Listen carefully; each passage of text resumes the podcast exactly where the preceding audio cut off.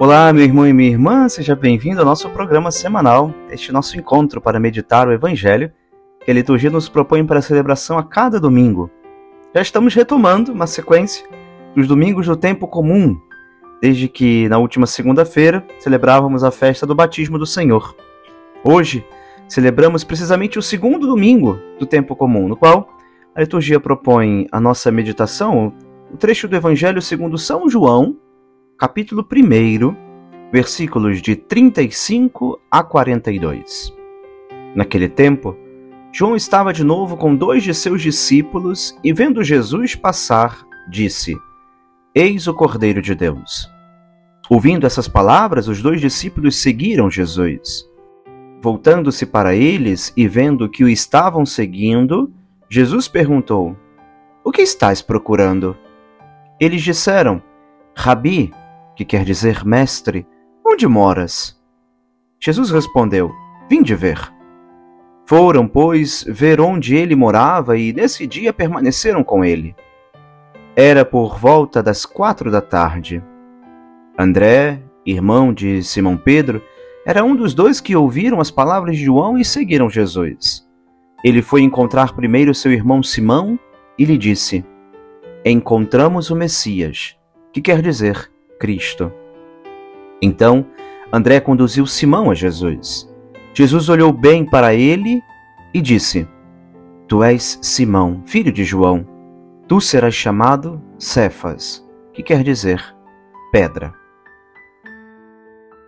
Caríssimos irmãos, o tempo comum é esta recordação de que a santidade deve permear toda a nossa vida, não apenas em situações extraordinárias, em grandes festas, mas sobretudo no singelo, no discreto caminhar cotidiano em direção a Deus. É precisamente esta realidade que vai preenchendo as semanas ao longo do ano, com o verde da esperança, virtude tão necessária em nossos tempos e lugares.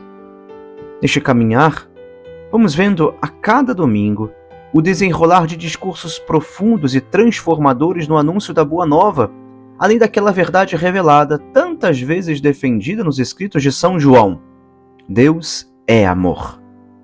Amor que se demonstra, amor que se derrama sobre nossas almas em misericórdia infinita.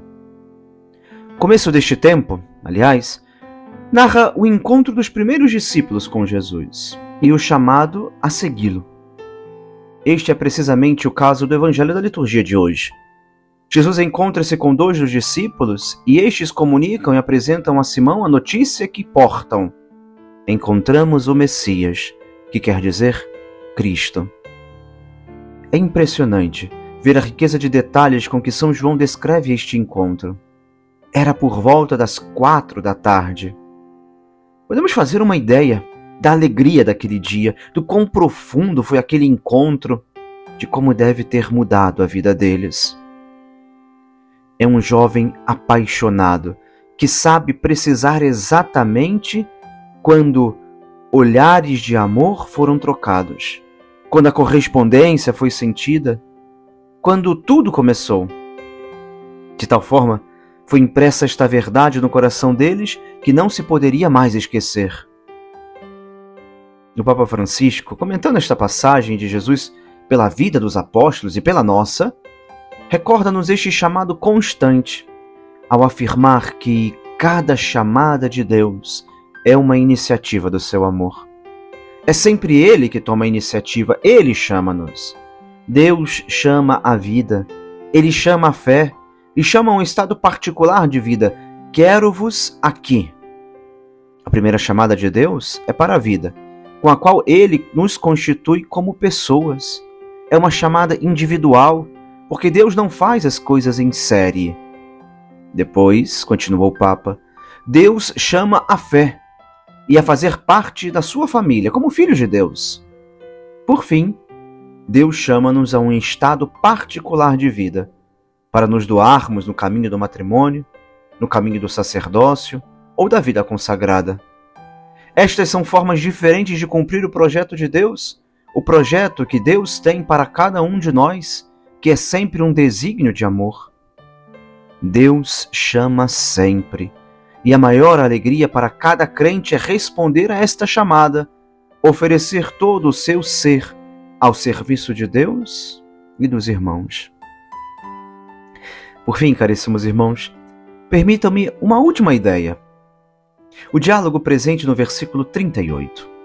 Jesus pergunta aos dois, como a cada um de nós em nossas vidas, o que procuramos? Em outras palavras, o que temos buscado ao nos aproximar dele? Que temos buscado que venha preencher nosso coração e nos encher de alegria? Que coisa queremos?